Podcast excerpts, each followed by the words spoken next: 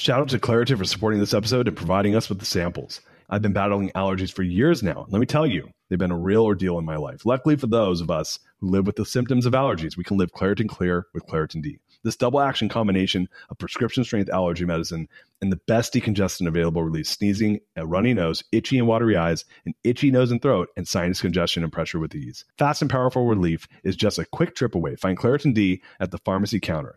Ask for Claritin D at your local pharmacy counter. You don't even need a prescription. Go to ClaritinD.com right now for a discount so you can live Claritin Clear. Use as directed. This episode is brought to you by La Quinta by Wyndham.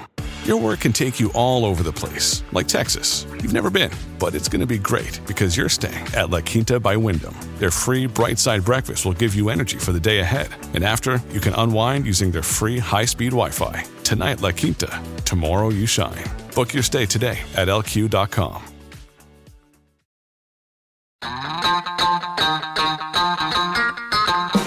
What's up, gang? Welcome to the Greatness Machine. I'm your host, Darius Mirshahzadeh. I'm so pumped to have you here with me. Now, listen, the Greatness Machine, we're about two things. Number one, people who are living their passions. And number two, those who are creating greatness in the world and doing both of these things despite the odds against them. Each episode, we're going to feature interviews with game changers, business leaders, you know, telling us their origin stories, what made them tick, what got them to where they are now. Why? So it can help you step into your greatness within your life, your business, and your career. Occasionally, you might hear a few solo episodes from myself, moi, as I say, as I leverage my 20 years of entrepreneurship as a CEO and founder to help you grow and level up in your journey to scale your life and your business. So, come be a fly on the wall, enjoy the conversation, and I'm stoked to have you here with me.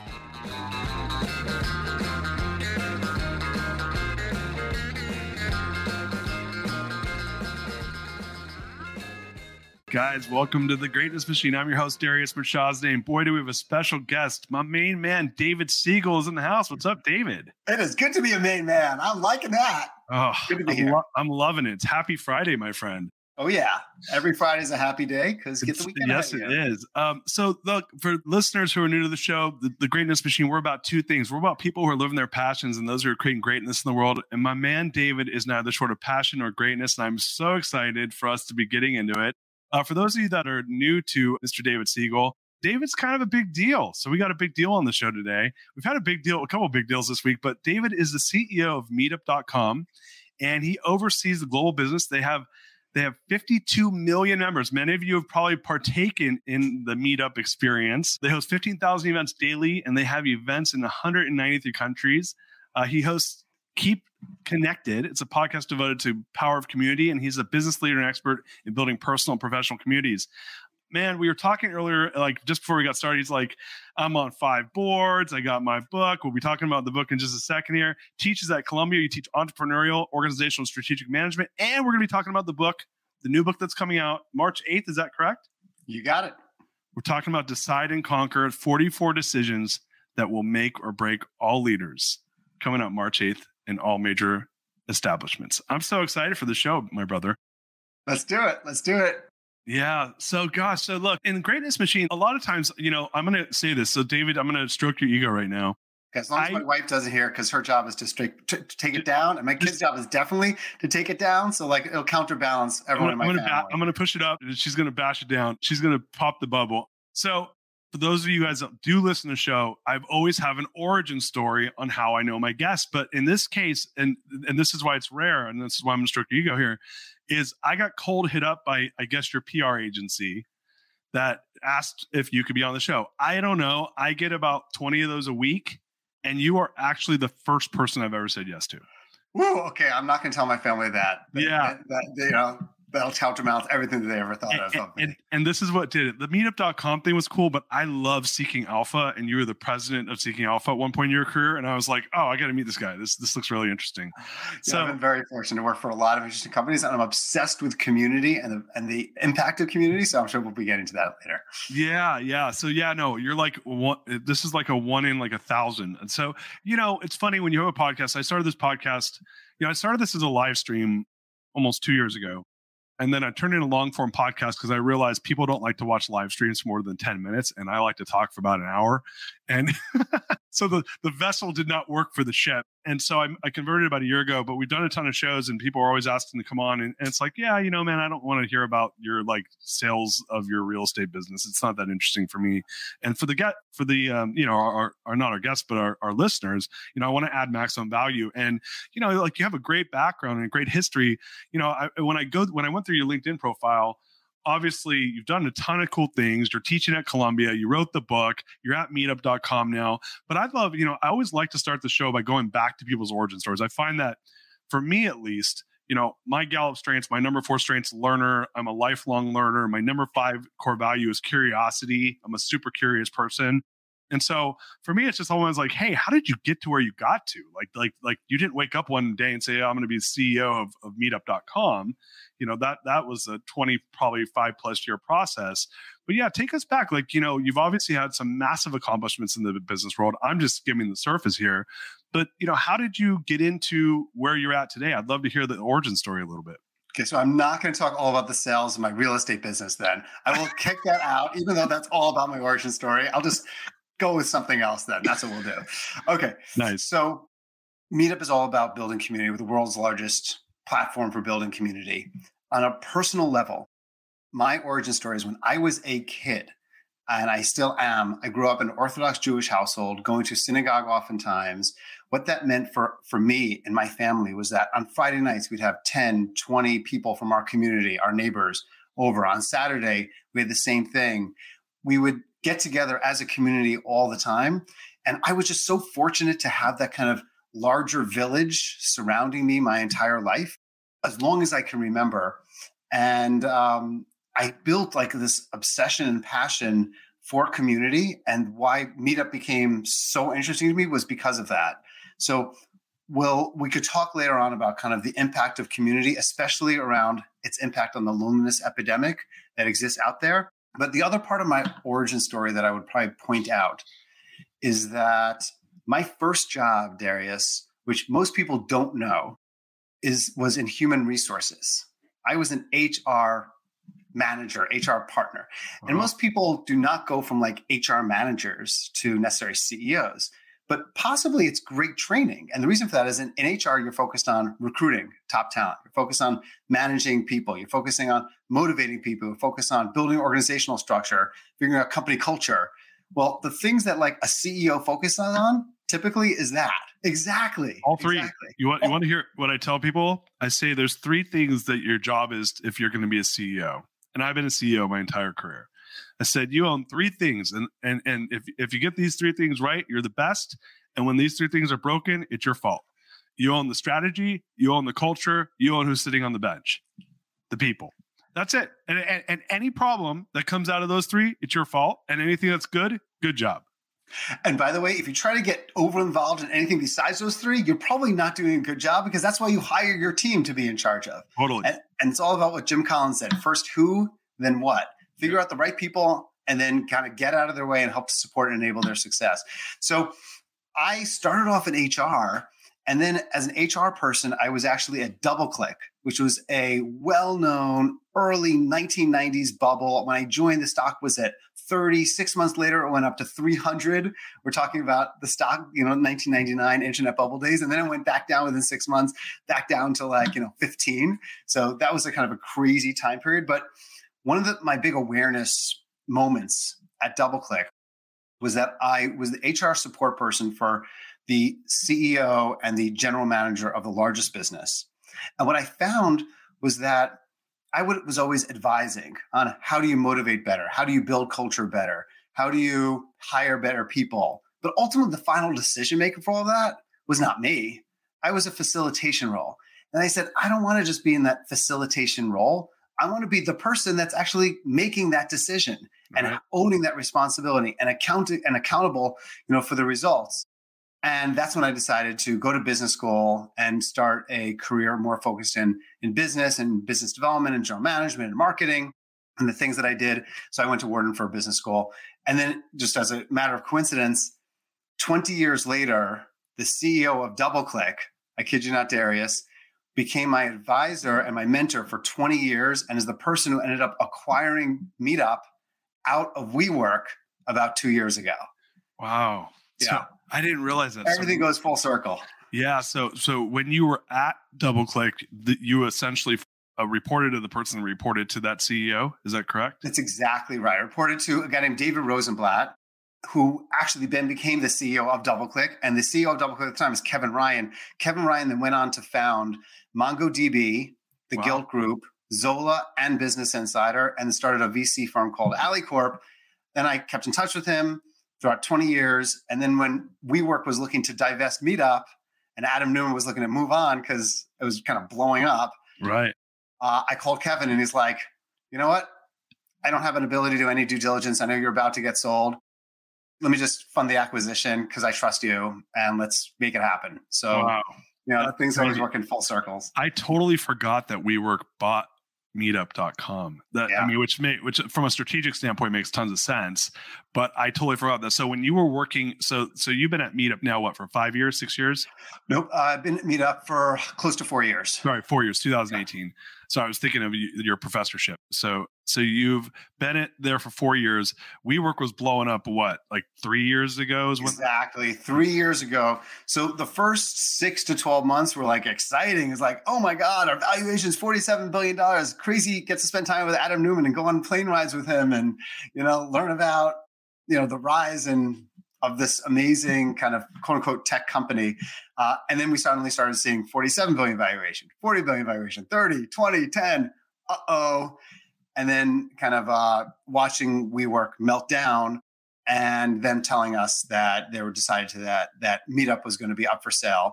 And I was originally hired as the first CEO of Meetup after the founders. The founder had been running the company for 16 years. Right. We're about to hit our 20th anniversary in a few months, and uh, and that's that's also never easy to take over a company from a 16 year founder. So yeah, been a ride. so what? So so you you took over in in 18 from a 16 year founder. Mm-hmm. Obviously, mm-hmm. there's a massive, massive like maybe not value shift, but cultural shift because it's a different leader, right? So if you own the culture, you own the strategy, you own the people. And the previous person that was there built the strategy, built the culture, and built the people. How was that handoff for you? Was that handoff like a, uh, was it a smooth transition or was it a kind of a rough, rough road? It's always a rough road. It was smoother than it certainly could have been, which could have been terrible. But I think when you're talking about a situation where I'm taking over for the founder where Meetup was his baby and he built every element of it. The executive team that he surrounded himself with, as most founders do, is they surround themselves with people who co- have complementary skills to right. the founder. So the founder is, let's say, disorganized or is much more of a vision person, then he's going to, he or she will surround themselves with people who are more operational oriented. But when a new CEO comes in, the, the entire puzzle gets all messed up because the comp, I was I'm very different than Scott Heiferman, the founder. He's great in certain things, much better than I am, and and I'm stronger in other areas. So the, the complementary nature between the executive team that he had supporting him is very different than mine. So again, on the first who then what concept that we talked about earlier, and people within six months, well, I had about ten or twelve direct reports. Within six months, only one was the same direct report. you want? I have a name for a name for that. You want to hear what it's called? Love it. Let's hear. It. I call it the Red Wedding. Have Explain. You have you ever watched the Game of Thrones? You know, I got to start watching it. oh, I know I suck. I know. No, so there's so there's this. No, you don't suck. If you had seen Game of Thrones, what I just said, you would have laughed really hard. Okay. So there's a scene. I think it's end of season two where there's a family, the family from the north is like marrying another family, and they have this behind closed door like wedding and they're like celebrating after the wedding it's it's the end it's the last season it's the last episode of season 2 mm-hmm. and they like close the doors and all of a sudden they basically murder the entire family yeah, that like, was basically us and the executive team. Yeah, yeah, yeah. So when you're like when you're getting started, I'm like, I bet you he red wedding everybody. like, and, and, and, it's nothing against them. No, I, no, I've they're done, great people they're they're wonderful people. It's but it's a new new culture and they're used to the way it was always done. And so i've always said with mergers and i've done a couple mergers in my life and i learned the first time i go in there and play nice and try to keep everybody and was working like triple time to like to get them to like acquiesce to the change. It was like painful. And so i went to my business partner and the second time around i said it's I'm never doing that again. It's red yeah. wedding. Just go in there, give them one chance. If they don't want to acquiesce, they you you give them their pink slip, pay them severance, and tell them it's done. Yeah, and really, we made decisions and changes extraordinarily. And the result of that, of course, is the domino impact. Then, when every person loses their manager's manager, you know, there's chaos, right? Totally. So, is that clean? No, but had we done clean, it would have taken like two or three times longer to make you know change management happen. And the best thing to do in change management, just got to pull that you know band-aid off as fast and potentially as painful as possible to start the healing and start start everything up quickly, or else you're, as you said, rather than focusing on your customers, rather than focusing on your product, you're spending all of your time freaking focusing on like internal obvious things that should take a five second conversation. Instead, it takes five weeks to like draw consensus. Yeah. And you know, you get it. Red red wedding, baby. Red, red wedding. wedding. This episode is brought to you by Shopify. In the world of successful partnerships, names like Procter & Gamble, Ben & Jerry, and Supply and Demand echo through business history. But when it comes to growing your business, who are the perfect partners? That's you and Shopify. Shopify is the global commerce platform that helps you sell at every stage of your business. We're talking from launch your online shop stage to the first real life store stage, all the way to did we hit a million dollar order stage? Shopify is there to help you grow. Whether you're selling shipping supplies or promoting productivity programs, Shopify helps you sell everywhere. From their all in one e commerce platform to their in person POS system, wherever and whatever you're selling, Shopify's got you covered. Shopify helps you turn browsers into buyers with the internet's best converting checkout up to 36% better compared to other leading commerce platforms. And sell more with less effort thanks to Shopify Magic, your AI powered all star. Picture this a time when my business was facing a tough hurdle and I wasn't sure how to break through. But then came the breakthrough moment, a game changer that took my business to the next level. You know, what I absolutely adore about Shopify is its unparalleled ability to adapt and grow with your ambitions. Shopify powers 10% of all e commerce in the US, and Shopify is the global force behind Allbirds, Rothy's, and Brooklinen, and millions of other entrepreneurs of every size across 75 countries. Plus, Shopify's award winning help is there to support your success every step of the way because businesses that grow, grow with Shopify. Sign up for a $1 per month trial period at shopify.com slash Darius, all lowercase. That's D-A-R-I-U-S. Go to shopify.com slash Darius now to grow your business no matter what stage you're in. Shopify.com slash Darius. Shout out to Claritin for supporting this episode and providing us with the samples. Hey there, friends. It's Darius from Mirshahzadeh here, and I have a little confession to make. You see, I've been battling allergies for years now, and let me tell you, they've been a real ordeal in my life. Allergies have been my constant companion. They stop me from fully enjoying the little things in life, canceling plans with friends because of sudden allergy attack to missing out on an outdoor activity because of sneezing fits. Allergies have been a real nuisance. Luckily, for those of us who live with symptoms of allergies, we can live Claritin Clear with Claritin D. This double action combination of prescription strength allergy medicine and the best decongestant available relieves sneezing and a runny nose, itchy, watery eyes, an itchy nose and throat, and sinus congestion and pressure with ease. I've been a Claritin D user for many, many years now. And let me tell you, it's made a world of difference. Since I started using Claritin D, my symptoms have improved dramatically. Now I can breathe easier, enjoy outdoor activities without worrying about sneezing fits, and truly live my life without being held back by allergies. Ready to live as if you don't have allergies? It's time to live Claritin Clear. Fast and powerful relief is just a quick trip away. Find Claritin D at the pharmacy counter. Ask for Claritin D at your local pharmacy counter now. You don't even need a prescription. Go to ClaritinD.com right now for a discount so you can live Claritin Clear, uses directed. So, so yeah, so so so you went in there and you you had to do the proverbial red wedding, and then now you're in the big time, baby. You're hanging out with the head of WeWork, flying in PJs, doing all the cool stuff, all the stuff that he's now infamous for. What was your experience like what was your first impression of that entire scene of i mean of that i mean i guess when things when you first got there obviously it was awesome. Yeah. The, big valuation behind it. Yeah. And i don't know if you're allowed to talk about this now but but were you like this is this guy's nuts or like this is like total like smoke and mirrors? Like what did you start did you think think anything like that oh i mean i knew that he and the business was just total nuts from the start and i also know that when you're interviewing people like to hire people similar to themselves. Right. So the more nuts that I could be, like during the interview process with Adam and with other executives, the higher likelihood they would end up hiring. So, you know, during an interview, for example, I walked into WeWork for my second meeting with Adam Neumann, and I was wearing like a white button down shirt and jeans. And I was like, wait, no one around here is wearing white button down shirts. Everyone's wearing a t-shirt. And I saw to the corner of my eye some guy wearing a t-shirt that said meetup plus WeWork. I saw that. I'm like, okay, I got to get that t-shirt. So I walked over to him and I said, I'll trade you my $100 Brooks Brothers shirt. We're about the same size for your raggedy old meetup WeWork t-shirt. Let's go into the closet, take off your shirt. I'll take off my shirt. Let's change shirts. Let's go in there. And then when I have my interview, I'm wearing the Meetup Plus WeWork T-shirt you know, that they'd given out when WeWork had acquired Meetup. And Adam's like, "How the hell did you, you know, get that T-shirt? Like, you're interviewing for this job." And I said, "Oh, I just got the shirt off of someone's back."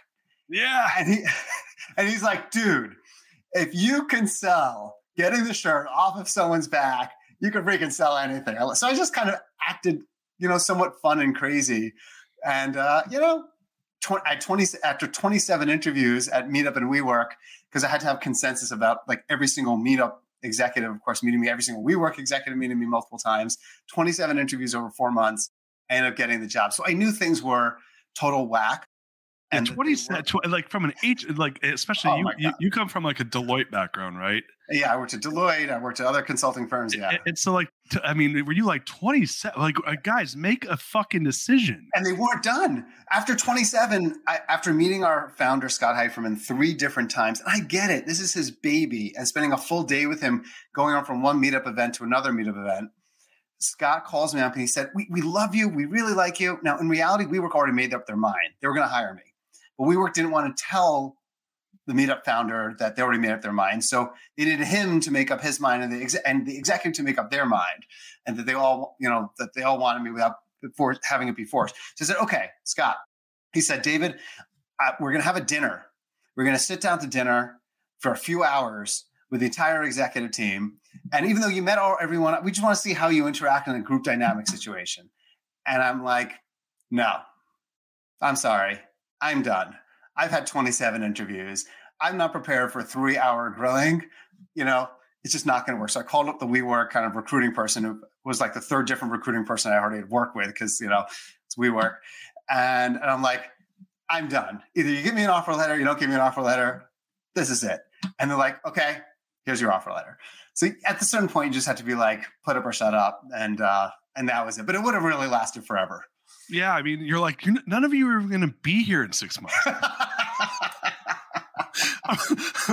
I didn't say that when I was meeting with the executive. Guys, that probably wouldn't have been like, you know, the right way to win friends and influence people. Guys, guys, what are we, what are we, what are we negotiating here? You're not even going to be here. Uh, no, I know. You, you, uh, hey, listen, you never go in with that mindset, but the odds are it's going to happen. So, right. right. so, so then you get in, and and it's obviously a shit show, you know, and Adam, how much longer did he last? I mean, he was gone like probably what before the pandemic, I think, right? No, right, right before the pandemic. He was he, we overlapped for a good a good year, year and a half. I mean, I did a couple of things. So one thing is I I was reporting into the president of WeWork, a guy named Artie Minson, who is kind of the Adam opposite, just super high integrity, actually very short compared to Adam's tall, just amazing, amazing, amazing person. And I said to um, Artie, I said, here's a rule when I join I don't want Adam to call me for the first four or five months. I don't want to speak to him. I need to have focus on Meetup. I don't want to get distractions. I just need to have full focus. And I kid you not, and Adam's a tough person to, you know, keep on a leash, shall we say. But Adam at one point called me up because he wanted my advice on, on a, a, person that I used to work with. He said, David, I'm calling you. I know I'm not allowed to call you or speak to you, but I just have a quick question. And I'm like, wow, you actually like really listen. This is great. And then once that time was up, then then you know, everything went crazy. But it was it was a big challenge. And the reason for the challenge was because WeWork had acquired Meetup with a very specific rationale. The rationale was actually on paper a great idea, but in implementation totally didn't work. So let me explain. And it's so typical of M&A, right? Sounds great, doesn't actually work. Right. The synergies are like, you know, not real. So the original idea, the premise was that Meetup is the world's best platform at helping to build community. And Meetup is the world's best platform for helping to build community, and WeWork wanted to really stand out among its co-working spaces as like having the best community, the highest energy, the highest like events kind of going on in different people's offices. And they, they acquired us to create tons of meetup events and to activate WeWork offices so that everyone would want to work in a WeWork because we had all these amazing meetup events that were going on at the same time. Got it. I mean, that sounds totally rational and makes like a ton of sense. However, when you take into account fact that a good 20% of events or 30% of events are outdoors. That's not going to happen in WeWork. Nope. Second is many of our events are have 20, 30, 40 people in them, and WeWork only had spaces for like smaller conference rooms. So we couldn't really usually accommodate that. Next, most of our meetup events happen during the weekends when no one was at WeWork locations. Well, any of the events not on the weekends happen in the evenings when you know when people also weren't at WeWork events there's only set numbers of locations of WeWork, even though they're semi ubiquitous, they're really not the most convenient places when you already have other places. And it ended up that roughly 2%, 2% of meetup events would, would be relevant for them to be happen at WeWork locations. And of that 2%, some are like the WeWork knitting group, the ADHD yeah. parent support group. I mean, like those are great things, but they're not, and we have lots of tech events and book club events, but they're not like mass audience, you know, type of things that everyone's interested in. So there was this premise in the beginning, and then what happened is because WeWork spent 160 or so million dollars to acquire it, uh, the the focus was how can Meetup serve WeWork? How can Meetup help WeWork? And then I came in and I said, hey, we need to put our oxygen masks on. Like the plane's going down. We need to take care of ourselves first because if our entire reason for existence is leached onto WeWork. If WeWork falls, because we knew it would, then Meetup is going to fall big time with it. Yeah. So we had to change a lot of things to make us kind of successful outside of just serving our master. Yeah, well, hold on. So they paid 160 million for for meet meetup. Yes. I was going to say, I'm like, ah, that's not that much money considering how much they blew. They, I'm like, that's like a weekend getaway for that guy. Oh yeah, that's nothing. That's that's a summer retreat. Yeah, yeah. That that that's like uh, that's probably like how much he spent on his wedding. Um, you know, but no, I mean, like that's real money, uh, real money. Like all jokes aside. And so when you put the oxygen mask on, then right away you kind of got punched in the gut with COVID. Yes. Right? COVID. I mean, who could have predicted that? You so you became CEO in what what time in, in when in 18 was that? Uh, it was late. It was October of 2018, and then COVID hit, of course, in March of 20. So about a year and a half prior to COVID. Yeah. So so you're just kind of getting your bearings, and then and when did they spin you guys out of WeWork? in March of 2020. Oh, yeah, yeah, yeah. So they divested, month, right? So that month, what happened was it was a long process to kind of sell the company with lots of fits and starts of people wanting to acquire Meetup and then basically destroy the company. And then after all these companies started pulling out because they started hearing about this mysterious disease in China that could end up coming here, and, and the bids started going down, down, down, down, down. That's when I pulled Kevin Ryan in. And I said, okay, I think we could acqu- get Meetup acquired for an exceptional price. And, and by exceptional, I mean a small, a very small percentage relative to how much we were paid. And at the time, Meetup was losing because of all the excesses that WeWork had facilitated. In fact, when I joined, one of the KPIs, the key performance indicators, was how many people you could hire in your company, how fast you could hire people. Yes, seriously, that was one of like the key things was number of people hired. Who does no, Note to self: Is that a leading or lagging indicator? yeah, it's a leading indicator towards like future disaster. I uh, yeah, I was going to say I'm like a lagging indicator to like going out of business. Uh, right. So, so it was kind of ridiculous those things. So anyway, so it's March, and every the world's falling apart. You can't meet up in person anymore. We still our events go down in China by 95 percent in Italy then after that by like 90%. Wow. One person in our office was the, one of the first people in all of New York to get COVID. So we had to shut our entire office down. So someone's publishing an article, Meetup, which is it WeWork's office, can't meet up anymore, shuts down the entire WeWork buildings. That was that was fun. And um, and then we sold the company and we went from an 18 million loss in 2019 to $3 million of profit in 2020. Nice. Yeah. That's so huge. nice turnaround.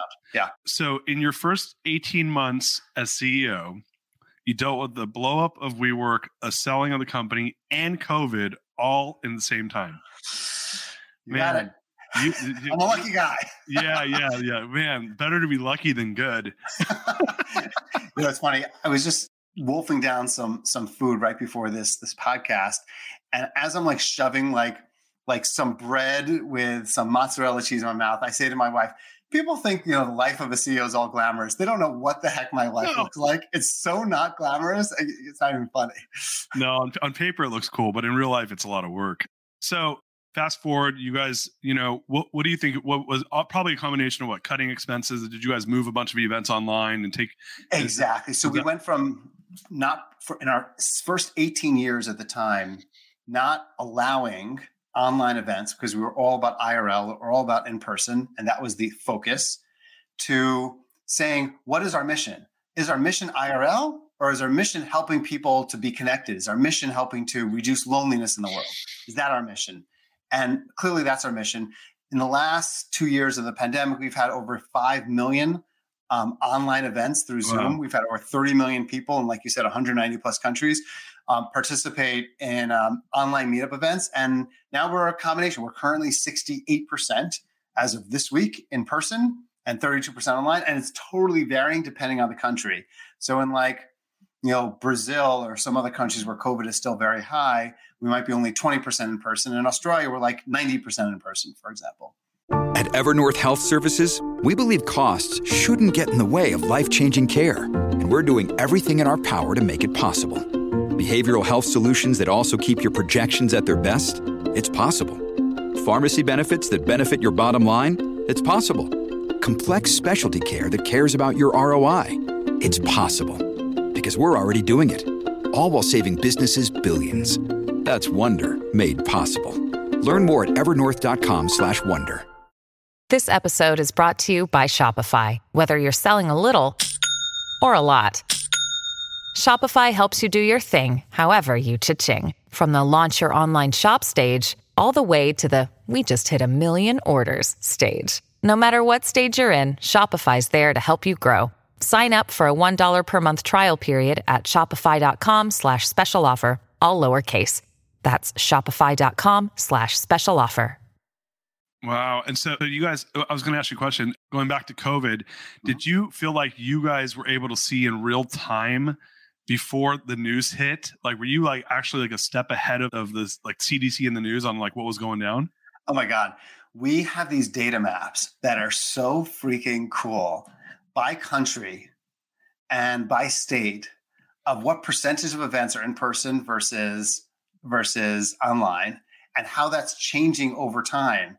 And we actually see this information and because it impacts everything and uh, people's sentiments and people's actions. So we have some really interesting data of what's happening right now. You know, not surprisingly, Western Europe is is really moving a lot more in person than than for a long time. And there's some countries like Argentina, for example, and there's some states that are um, not moving to in person, like Vermont, as as much as they did, because I think there's more of a uh, there's the blue red there's an enormous blue red divide in terms of in person versus online actually but florida and texas they've been in person for a while. it's like, what COVID? Exactly. Quit exactly. being a pansy and take your mask off. We're in Texas. exactly. I, I, was, I was, uh, a, although uh, Austin is a blueberry and a big, a big tomato soup. So, you know, yeah, it is. It is, but I, you do have. It's interesting. It's. I mean, I don't even. I think it's more purple than blue. It's. It's. It's mm-hmm. like independent more than anything here. It's uh-huh. a lot of just. It's not even either. It's not. Uh, you know, like Austin's kind of its own thing because I lived in San Francisco for 17 years before I moved here. Yeah, that's and, deep blue. Deep blue. Deep which blue. is like, yeah, that's like indigo blue. and I'm I'm hosting an event. Which, so I live in Austin. I'm hosting an event. I'm a chairperson of this event at MIT called Gathering of Titans, and I'm trying to organize the event. And I'm and that's a very very blue state, right? Especially Boston, right? This is outside Boston, and and it's like I, I'm like it's like night and day compared to Texas. So we live in you know newsflash, we live in a country with like totally divided beliefs. Wow. Right? It's pain, it's painful. so right now you guys are on this new kick where you mm-hmm. guys are you know doing a combination of in real life and as well as virtual which is cool because i think that the kind of different strokes for different folks right mm-hmm. one of my questions for you and this is i'm going to go i'm coming way out of left field i don't know if you i wonder if you've been asked this question before so b- before you answer the question tell me if you've been asked it before okay so and we're we're like both Gen Xers, so we're like mm-hmm. we we have one foot in the in the analog world and one foot in the digital world, right?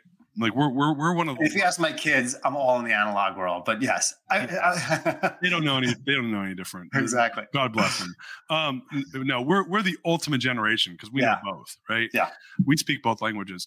So metaverse is here, and I hang out with some millennials and Gen Xers, and you know it's painful at times, but you know I mean, I was listening to Gary Vaynerchuk last night. Was talking about that 30 years from now. He's like, I was, I remember when we went back in high school when there was beepers, right? And, and he's like, and the only people that had beepers were drug dealers. And now I remember that. yeah, I remember that too. I know. I was like, oh yeah, I know all the drug dealers that had them. Um, but he's like, and now you know we, we we all have phones and we can't live without them, which is really just a, a, a more developed version of a, of a pager, if you will. Mm-hmm.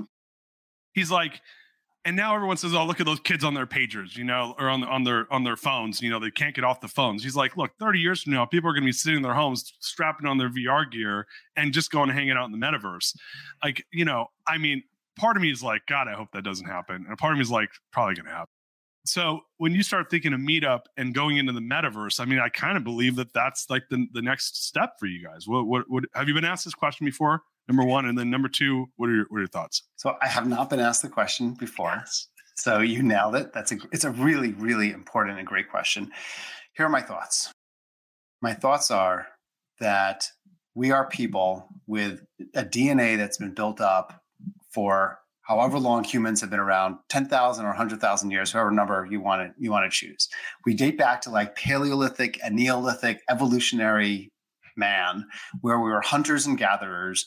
And the only ways in which we were able to survive was that we had to be around other people. We had to have community directly in person.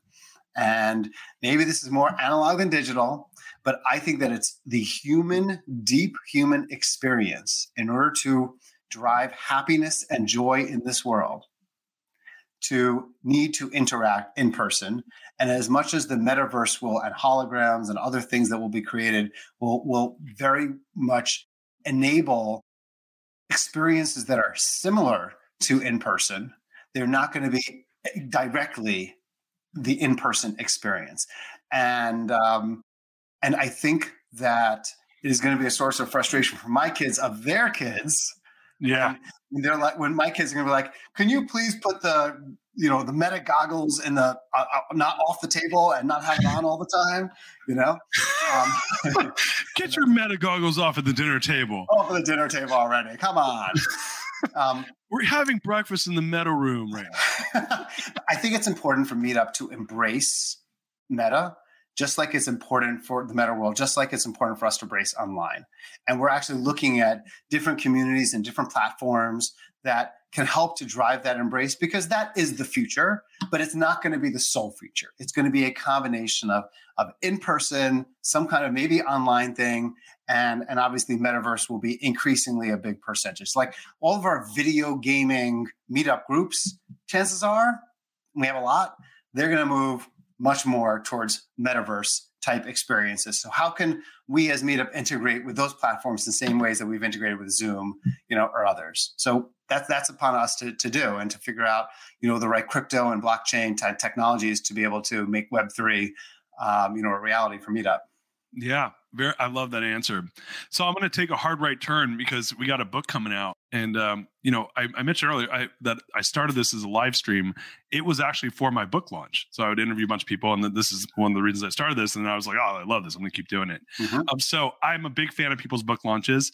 Um, Decide and Conquer: The 44 Decisions That Will Make or Break All Leaders, coming out March 8th. Tell us about your book. Okay, let's gonna go through each of them one through forty-four right now. Just kidding, everyone. Number one, that would be really boring.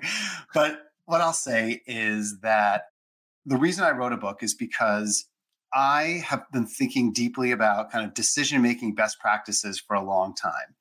I've been obsessed with understanding people's biases, whether it's recency bias or status quo bias or sunk cost fallacy um, there's all these biases that people have that disenable them to make ultimately smart decisions. Mm-hmm. And we're all making literally like thousands of decisions every day. Even deciding not to make a decision or to empower someone else to make a decision is actually making a decision. So I've been obsessed with the impact of decision making on like life experiences and business experiences. but I didn't want to write like some boring kind of textbooky business book. I needed some crazy, insane roller coaster experience of life that I could tell like this story and use that story as a way to teach others about how to make smarter decisions. And then WeWork happened. Yeah. So, you know, the story was so crazy around joining WeWork, even around some of the experience I had at Investopedia with Barry Diller, and it was part of IAC and other life experiences that I've had. But the story was so and particularly crazy about with WeWork that I, I literally you know, vomited out. Maybe that's not what an author should say, but whatever. You know, a, a book yeah. of seventy-five thousand words in just like a couple of months, and then of course spend a lot of time editing and cleaning it up afterwards. But that's what the book is about. The book is taking, helping people to make smarter decisions. So an example of something is um, when people people oftentimes say to me things like, "David, I'm Darius, I'm sure you've heard this as well. You're so lucky. Like, how'd you get so lucky? It seems like like lucky things just keep happening to you. Suddenly, you know, you're on the greatness machine. That's lucky, and all these lucky things that happen. How does that happen? So the answer is you could actually, with smart decision making, create lucky things to happen to you. If you think about when you make a decision, whether or not you're opening up lots of different options and lots of different opportunities for things to happen, or does this, this, this decision close out different opportunities and disenable great things to potentially happen? And that's kind of like a value in decision making of how do I build optionality into my decisions so that lucky things can end up actually happening to me. That's kind of one example. So, so would that be like when you're making a decision? So let's use an example. Let's say somebody had a job, two job opportunities. Yeah. Oh, great. Okay. So, so let me give that. Let's say someone's a finance major and they're super into finance. They could either decide to become an investment banker, right? Or they could decide to become a trader. Both of them, they can make a shit ton of money. If they decide to become a trader, then the number of options that they have available to themselves is actually pretty low. They're going to become a commodities trader. And the next job, they could become another commodities trader or a macro trader. Very few options. If they decide from and because they're great in finance, they want to become an investment banker. Oh my God. Now they could work in M&A. They could work and as an analyst, they could work in a larger company. They could do a hundred different things.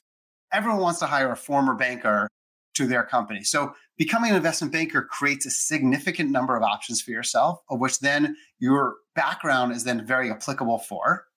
Becoming a trader limits the number of options for yourself, and then you don't have that many different other opportunities to then take advantage of. So that, that's a great example, Darius. Another day is here, and you're ready for it. What to wear? Check. Breakfast, lunch, and dinner? Check. Planning for what's next and how to save for it? That's where Bank of America can help. For your financial to-dos, Bank of America has experts ready to help get you closer to your goals. Get started at one of our local financial centers or 24-7 in our mobile banking app.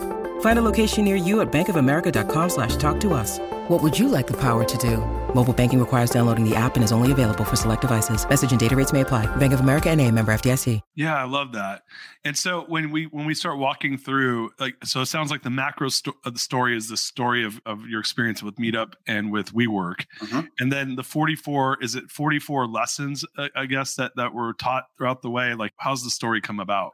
Yeah, like one lesson, for example, is before you even start the job, how to set yourself up for success before you even start. So I spent a week just meeting with WeWork and the executive team prior to even walking into the office because I knew I'd be barraged once I walked into the office. How do you spend that first week or time preparing to to enable success before you even start your job? That's like an example of of one you know one lesson. And then there's kind of lessons throughout the book that I faced that many different managers and and individuals, entrepreneurs you know tend to face as well. And so when you start to think of like when you wrote the book obviously it, it, it's funny you said vomit. So I, when i wrote my book i i um my editor calls the first draft of the book the vomit draft. He, he, says just pour, he said and this is his his quote uh, yeah he he's he's an interesting guy. You know you know you remember tucker max? You know him? Yeah i do actually. Yeah it's his company. So oh wow. so tucker was the was, was my he was actually his company and and he's a friend of mine. And so tucker's like look no one looks pretty when they vomit. So you just get it out of you and just know it's going to be ugly. So the, well, the MVP methodology. Like one of my favorite podcasts, um, Mark Zuckerberg is talking about perfect being the, the, the, the how it's important to be more imperfect than perfect. If you're not embarrassed by what you first put out there as an MVP, you haven't done you you, you waited too long. Yeah. Same with the book. You just got to be embarrassed by the vomit, and then hopefully it all works out. And Yeah, in your I love- case, it did. Hopefully, it will in mine too. Yeah, no, I'm excited for it. But, but- the, what's the quote? It's uh, perfection is the enemy of progress. Yeah, exactly. Right. Exactly. So, that, so, so when we start thinking of this book and, and who is the ideal audience for it, like, like who do you, who's your avatar? Who, who do you think was like, hey, it's a no brainer for them to buy this book? Cause this is the, the book they got to read. Yeah, anyone who is an aspiring entrepreneur or aspiring kind of business leader, this is the right book for them to help to set them up for success, you know, over the next five, ten years. Okay. So if you're an entrepreneur, business leader out there, you want to get set up for success, my main man David here, who's worked his way through the ranks of many a company that you've heard of, is telling you right now you got to buy his book, The 44 Decisions to Make or Break All Leaders. I'm gonna, you know, you don't know this about me, but uh, I always like to support book launches, so I'm gonna buy 10 copies of your book. Dude, Darius, thank you. You're the man. Yeah. It's, I'll it's- get you a good. I'll get you a good. I'll get you a discount. You don't have to go on Amazon. I'll get you a better. get you a better price. all right. So, so send me the, the the back back room bazaar discount. But guys, listen. Well, look, we're coming to the end of the show here, but this has been so much fun, dude. Seriously, I'm really, I really love your story. I'm so excited for the book. Uh, you know, I'm going to promote this out to my to many of my CEO groups. So I'll take those ten copies and hand that out to some of my buddies.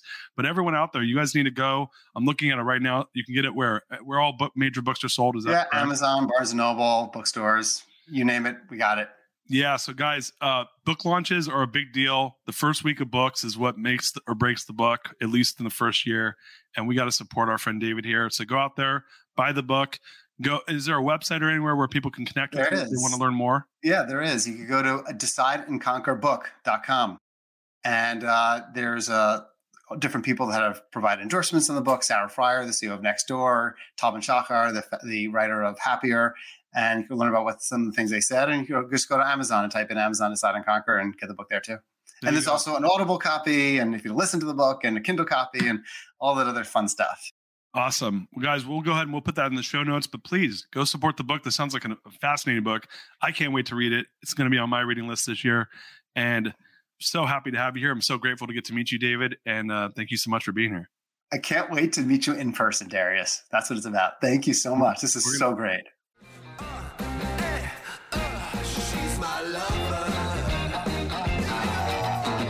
You are listening to The Greatness Machine, and that's a wrap for today. Listen, if you love what you heard, subscribe to the show on whatever podcast platform that you're tuning in on so that you don't miss any of our future episodes. We have tons of great people coming on, and we're, we're stoked to have you here to enjoy it with us.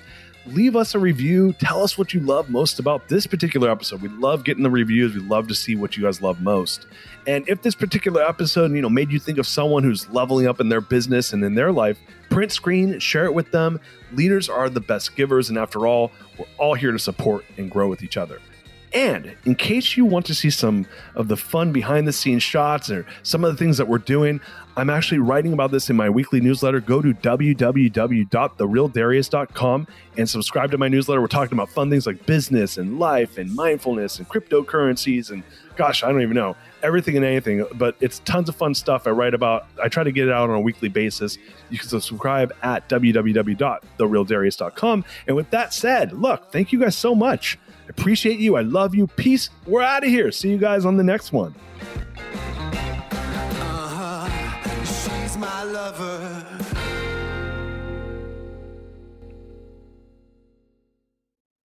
This episode is brought to you by the Yap Media Podcast Network.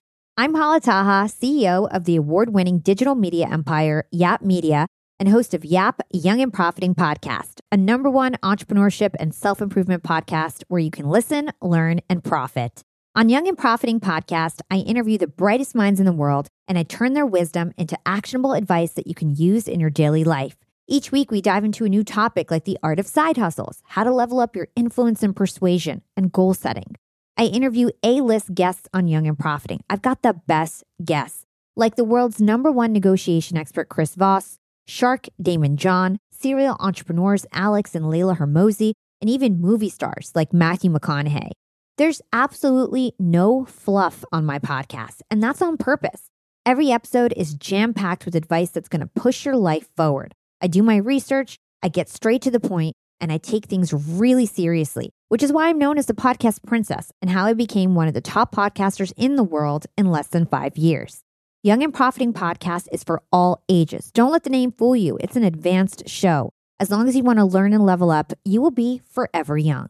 So join podcast royalty and subscribe to Young and Profiting Podcast, or YAP, like it's often called by my YAP fam, on Apple, Spotify, Castbox, or wherever you listen to your podcasts.